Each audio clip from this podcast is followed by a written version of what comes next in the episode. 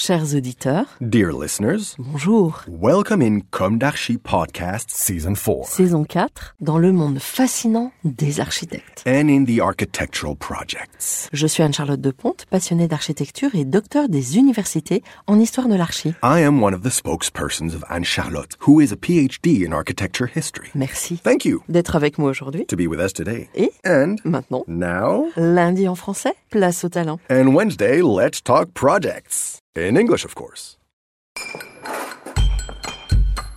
Bienvenue dans Com d'Archi. Chers auditeurs, dear listeners, it's a pleasure to meet you today with Paul Clayton and Brian Korte. Hello, Paul. Hello, Brian. And welcome to Com d'Archi. Et bienvenue dans Com d'Archi. Hello. Thanks for having us. Vous êtes les fondateurs you are the founders and the principals of the American architectural firm Clayton Korte. Your agency is based in Austin and San Antonio, Texas, U S A. Thank you very much for your presence in this remote Com d'Archi interview halfway between Austin and Paris. Com d'Archi. À titre d'exemple, vous êtes you are the architects of many wineries, for example, but also much more, hotels, ranches, housing, mixed-use projects, mainly in Texas, but also in California. We will come back to that. Mais en Californie aussi, nous y reviendrons. Dans l'imaginaire français, in French imagination, Texas is the land of the Wild West, cowboys, rodeos, country music, saloons, and tough cookies. From the inside, how do you define it in its contemporaneity? How is its uniqueness characterized in twenty twenty-three? En twenty twenty-three, qui commence? Paul, do you want to start? Happy to. This is Paul. Uh, so it's they, all of those things are still true to Texas. It's part of its history and its culture. Um, I would say maybe more in North Texas in the what's called what's known as the Panhandle of Texas, which is the square part of kind of the top of the state. That seems to be where most of the uh, ranching is centered nowadays, and, and even some along the, the western side of the state. It's a big state, and uh, Austin is situated directly in the middle. The city of Austin is, is you know, by worldly standards, is not that old. Uh, San Antonio to our south is three hundred years old. Austin is really, uh, you know, just maybe one hundred fifty years old. So many of the buildings here are kind of turn of the century, and there's really, frankly, just not that many of them. Uh, certainly not as many as San Antonio. So the, the way the city has changed and the uh, the number of people that have moved from other parts of the country to Austin have really turned it into uh, more of a metropolitan city than it historically has been. Très intéressant. Very interesting, thank you. Brian, vous souhaitez... Brian, would you like to add something? Oh, man, you know, Paul's the cowboy. I think he kind of summed it up pretty well. OK. Merci beaucoup. On va commencer par le début. Let's start at the beginning and take a look at your journeys. How were your childhoods and where did your desire for architecture take roots? Perhaps in your childhood? What did you study, and when and how did you start your activity? Let's start with Paul. I grew up in the top uh, square part of the state where the ranches are, so that's uh, maybe why Brian calls me the cowboy, although I'm not sure, maybe there are other reasons. Uh, we uh, grew up, I grew up as a, a mechanic's son. I've, I've always worked with system of parts, and buildings just really came natural to me. I, I studied at Texas Tech, just a few hours south in Lubbock, uh, in, still in Texas, and uh, moved to Austin directly after receiving my master's at Texas at, at Texas Tech. Sorry. Est-ce que c'était difficile? Or was it difficult to start working on your own after graduation? I uh, started a firm three years after I graduated. It was difficult, very difficult to get clients at that point. I worked kind of halfway for someone while I started my firm for at least the first few years. And, you know, really cut my teeth doing some smaller residential projects. Merci beaucoup. Thank you. Et vous, Brian? And you, Brian, how did things happen for you? This is Brian. Yeah, I was. Um, I had a, a very memorable childhood, is is from what I re- recall. And my father was in the uh, Air Force, so we moved around quite a bit when I was young, and that allowed me to live in some different states: Colorado, Virginia, and also here in Texas, and experience kind of seasonal changes that were true to those places, and learn about, you know, different climate zones and places that were really cold or really hot, like Texas gets. And we ended up back here when I was thirteen. Growing up was kind of hands-on. You know, my uh, when things needed to be done around the house, we did them. We didn't, you know, if we had to paint the house, you know, I was shown how to paint. And, you know, my brothers and I would, you know, help my dad doing things like that. And um, my dad grew his own vegetables and, you know, back then I think used to, you know, preserve fruits and vegetables and, and save them for, for the colder months.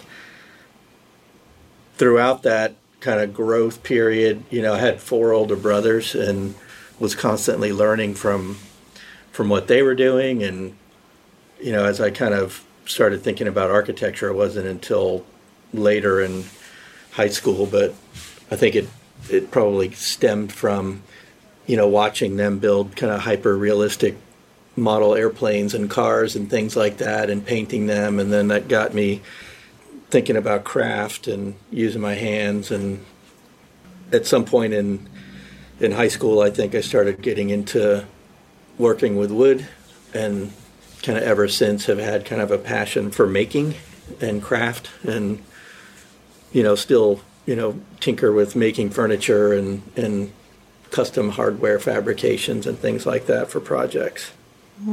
Un beau parcours. A very beautiful journey. Thank you. Qu'est-ce qui what motivated you to join forces? We had a, a common colleague who was working with me at the time, and we were brought together actually during an architecture convention.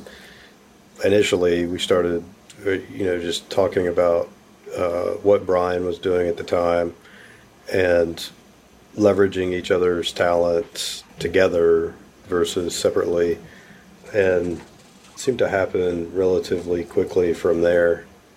That was twenty fourteen. fifteen. Yeah, fourteen, fifteen. Merci. Peut-être que Brian, would you like to add something?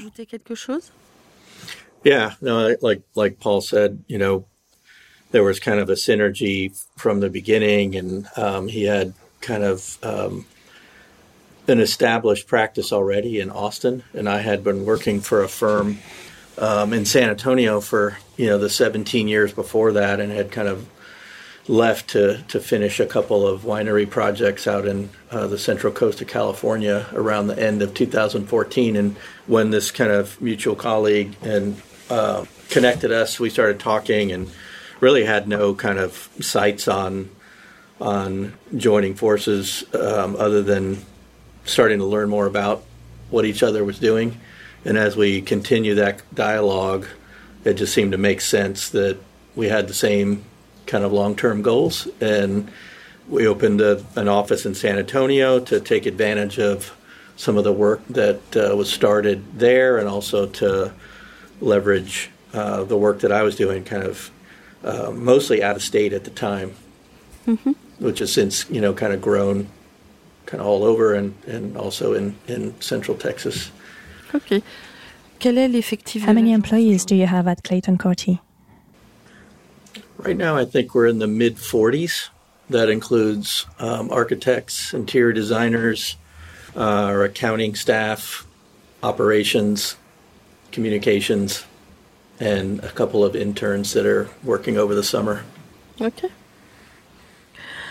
L'une de mes One of Anne-Charlotte's recurrent questions in Com d'Archi is, do you feel today that you have accomplished what you imagined when you left school? À la sortie de l'école.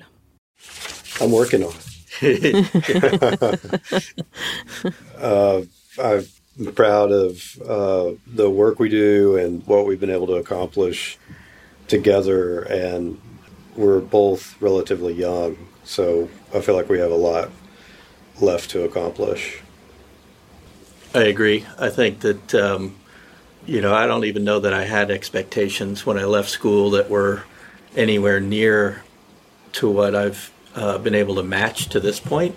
So I, I guess, you know, I feel like I've exceeded expectations to some degree, and and building off what Paul said, we're, we have a long way to go for for what we hope to accomplish when we when we exit. Instructif. Alors, euh, justement, pouvez-vous nous parler... Well, can you tell us now about your approach and work for your projects, your emblematic and current ones? Et les projets d'actualité. Sure. Um, Brian here, I'll, I'll start off. I think, generally speaking, we kind of feel that architecture should always accomplish two things. It should celebrate the human experience and then kind of become a partner with the greater landscape that a project is in, whether that's natural or man-made, and, you know, quite often kind of take a side step, side step so the natural environment can be the, the real focal point.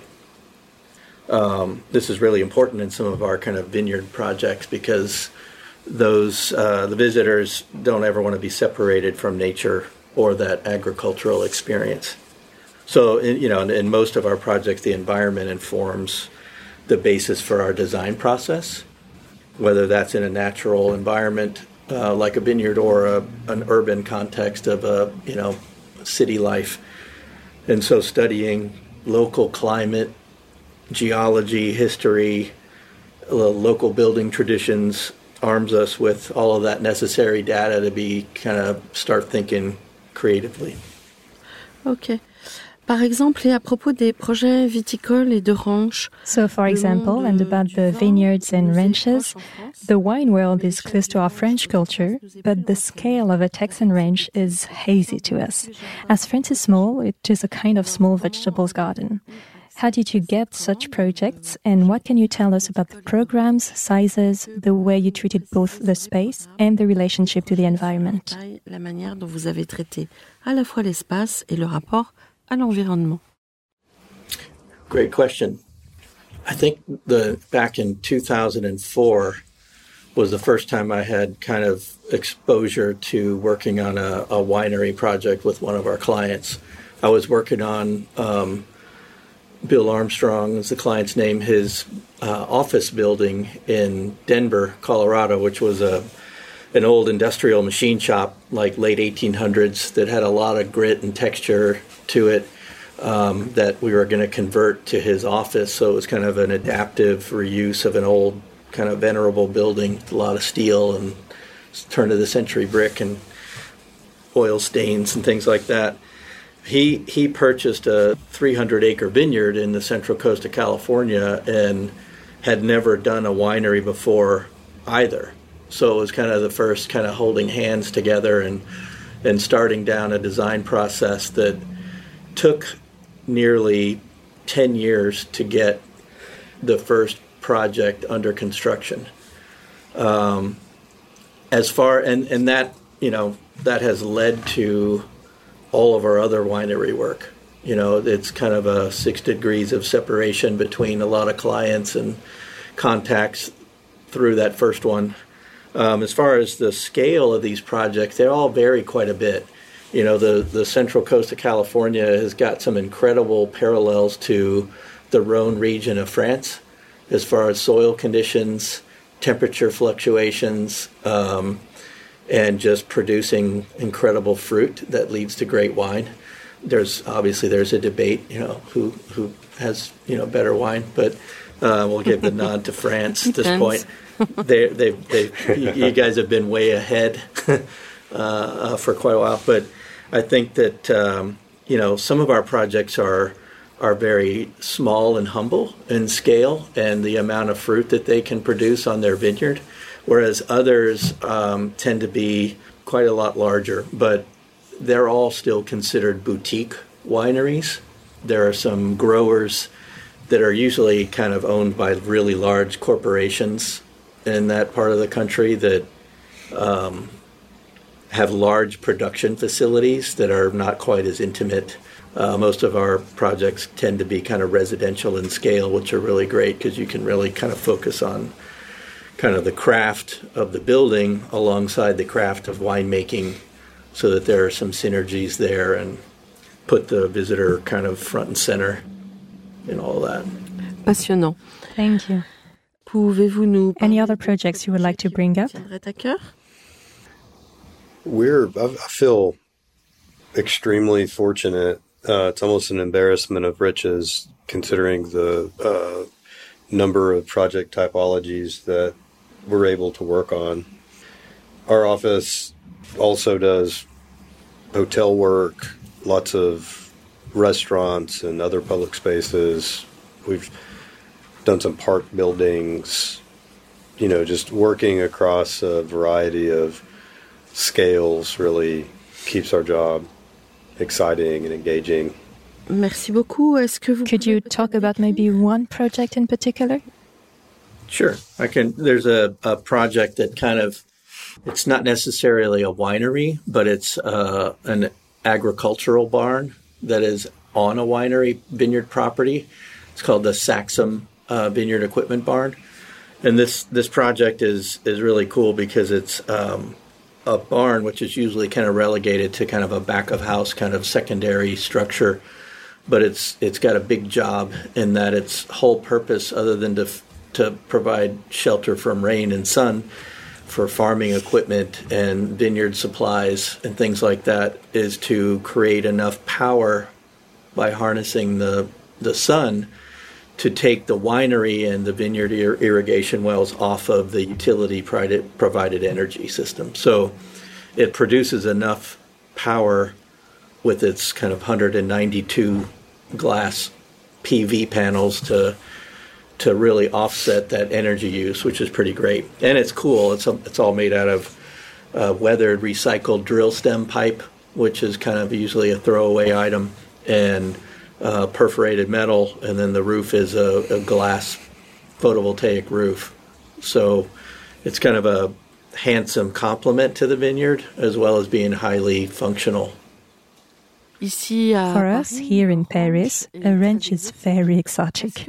Can you mention one? Let's see, which one should I talk about? um, so we're about to start a project on large parcel of ranch land that will be a luxury hotel. So rooms that are, uh, rather than being in a single building, will be sprinkled around a site with a, you know, a restaurant and large spa building. You know, that's that's about as, around here, about as ranchy as a hotel can be and still be at kind of the luxury level. So that, that'll be an interesting juxtaposition. Um, from, in terms of smaller buildings and ranch houses, we've, you know, obviously done a lot of that kind of work as well, just across scales. Yeah, there, there's a, a, you know, typically the ranch houses are, our clients tend to live in a larger city and they have a ranch that they enjoy on weekends or extended stays that, you know, oftentimes are just beautiful landscapes that they want to enjoy, or they are working ranches where they have uh, an agricultural uh, component with livestock or sheep or, you know, just exotic deer.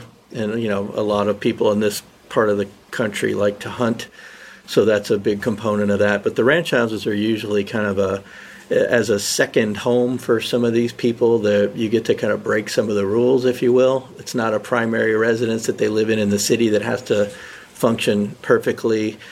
You know, they they have a little bit of a more of a relaxed attitude. Materials are usually really of the place. We try to find the building materials from a, a radius no more than five hundred miles away from a project site, just so that things are easier to get and they're resilient and will last in our kind of harsh Texas sun and heat. They also, everything has to be hyper practical as far as how uh, things go together and how things are maintained. Durable. Durable is a, is a big one. And really, it, it but in each of those cases, it comes down to um, how they want to live. When people are in the country, they tend to want to be outdoors a lot and not fuss about normal, you know, things that you deal with in the city. There's still technology in all of these homes, so people can remain connected, but there's a, a real strong connection to the outdoors. So indoors and outdoor spaces kind of become seamless to a degree where you can open things up and take advantage of uh, that kind of connection back and forth. Um, but yeah, it, it really comes down to the immersion of of our clients into their property, which sometimes can get quite large. I mean, we've had some people have, you know, ten acres of land that they want to do something on, and others have ten thousand. You know, that uh, a few years ago we had a, a ranch about an hour and a half uh, west of here that was really big. Um, yeah, there's quite a variety. Merci. You have the chance of still having a lot of space. Yes. You already talked about the number of employees, but how are the Clayton Korte teams structured? Do all the teams work on one type of project, or do people change from team to team and from project to project? We have some people who prefer to work on residential work, and we try to fit our staff to their interests uh, as much as we can. Uh, all of our projects have a, a partner involved. Uh, we have an associate level staff, which is uh, kind of a, a project management level within the firm, and then a project designer. And uh, they all work together uh, managing different aspects of the projects. So we also have interiors in the office, and our interior designers work kind of side by side with our architects. Entendu. Thank you. How does the Clayton Korte firm, based in Texas, interact with the cities of Austin and San Antonio, and with the state itself?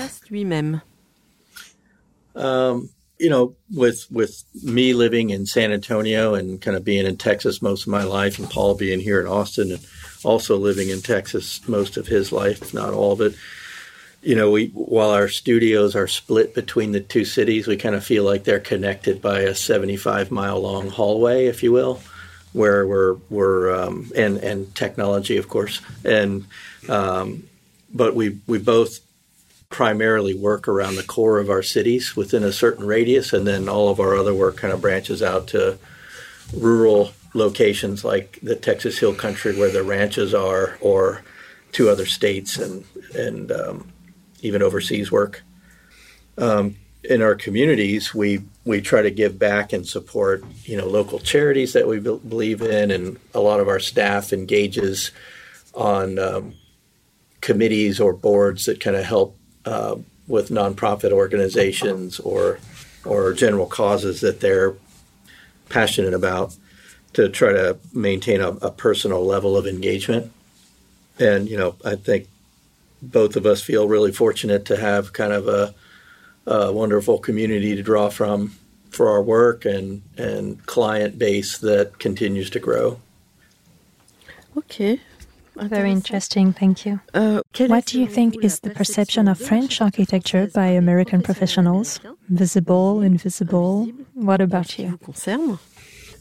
Oh, gosh. Uh, I'll be traveling to France for the first time Uh, next month, and so I'd love to answer this question when I got back, but uh, my perception of French architecture, never having visited, uh, is mostly around the historic structures that we learn about in school. And, you know, it, it in, within our firm, we've we've done a lot of historic work, and it it helps us reach a, a level of appreciation for heritage and the effect that buildings have on a place and a community's pride of heritage.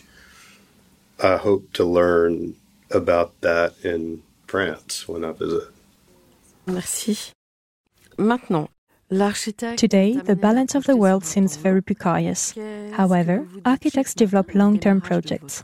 What do you say to yourself each morning at the beginning of your day to continue tracing the path? How could you enlighten someone about the world we live in? For us, in Europe, it's difficult, with the war at our borders and the complicated situation in France. La situation compliquée en France. Tough question. Yeah, we're fortunate, I guess, in the U S to not have the types of problems that are going on over in Ukraine right now. Um, although there are, you know, we always have our, our own kind of political issues going on on a daily basis. But, you know, we try to insulate ourselves from those as much as possible in our work. And, you know, our, our clients and the relationships that we have with them that... Um, We've been fortunate to have some very long-lasting uh, working relationships is kind of the lifeblood of our practice. You know, we're a, a couple of um, instances with clients that we've been working with for nearly two decades. They keep hiring us to do things as they're, they grow in their lives or their families grow, which is really nice and, and rewarding. Uh, their repeat clients are our kind of most valuable asset, I think. Okay. Bravo. Bravo for your long-lasting. Hmm. Mm-hmm. At Clayton Korte, how do you imagine the world of tomorrow? I think we're uh, striving to design buildings that are durable and will last through time. And we strive to design spaces that uh, we'll be proud to visit with our kids or even grandkids and make uh, a place for our city and help shape the way that people interact with our city. So, you know, if we're successful, uh, we'll make positive impact in that way. Peut-être que... Brian, would you like to add something? Yeah, I think, you know, along with that, you know, as the world advances, kind of, it seems... every week technologically, um, our clients still tend to want to get back to nature with a lot of the projects that we do. So I think that as we move forward, you know, in in the world, that is going to still remain kind of a a vital part of everyone's daily lives, to be kind of outdoors and connected to fresh air and sunlight. So maintaining a project focus that is environmentally based and smart as far as building technologies evolve and go, I think is going to be part of part of what we embrace as we continue to move forward. Entendu. On a compris que vous Thank you. We understood that you like working with wood. There is this architect in Canada who works with natural fibrous materials. Is this something you are interested in or curious about? Est-ce que cette démarche vous intéresse? Um, curiosity, yes. The practical application of those new materials that are a novelty uh is not something that we bring into the practice typically. Uh, we look to use materials that don't try to be something that they're not, that uh, achieve some patina over time and get better. I think there's a, a, a way to design a building that allows it to gra- to age gracefully and provides a longer lasting impact. Merci. Et est-ce que vous pouvez euh, nous résumer peut-être? How is the wood industry organized? Do you privilege local distribution networks? Les circuits courts. Yeah, most most of our um, kind of structural wood material comes from Canada. Okay. You know, it's all. Um, Douglas fir is where most of those kind of large forests are grown, and it's milled up in that part of the country and then distributed down to the rest of North America. You know, other materials around Texas, you know, we have a lot of oak here, a lot of mesquite, a lot of really great hardwood trees that um, can be harvested for interior paneling and cabinetry and furniture and things like that.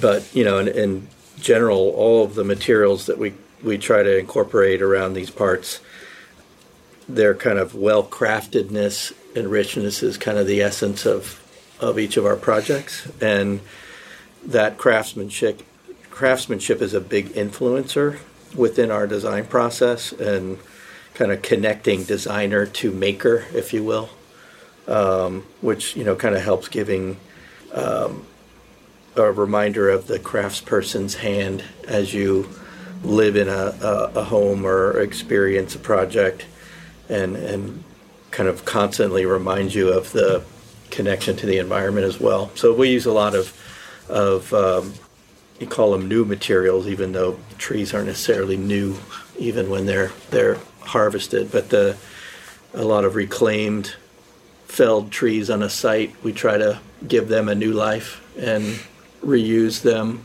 on projects and um, creating furniture and other kind of accessory pieces for a home, for example. Très intéressant, merci beaucoup.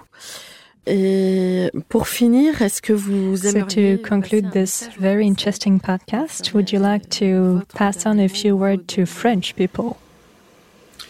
I would. Thank you very much for Victor Wembanyama, who's going to be a San Antonio Spur soon, professional basketball player. I don't know if you know who Victor is. He's the French M V P of the French League, but he's the best player in the world. Number one pick. Yep. So you all have a lot to be proud of. He's a generational talent, and we're lucky to have struck lightning a third time here in San Antonio. So merci beaucoup. Avec plaisir. With pleasure. You're very welcome. Merci infiniment. Thank you so much, Paul and Brian, for your testimony. Dear listeners, thank you for tuning in. Let's meet again next week for a new Com d'Archi in English. And until then, take care of yourselves. Au revoir. Goodbye. Thank you, Charlotte. Excellent. Fantastic. Thank you so much. Thank you for having us. It was nice meeting you. Bye. Bye-bye.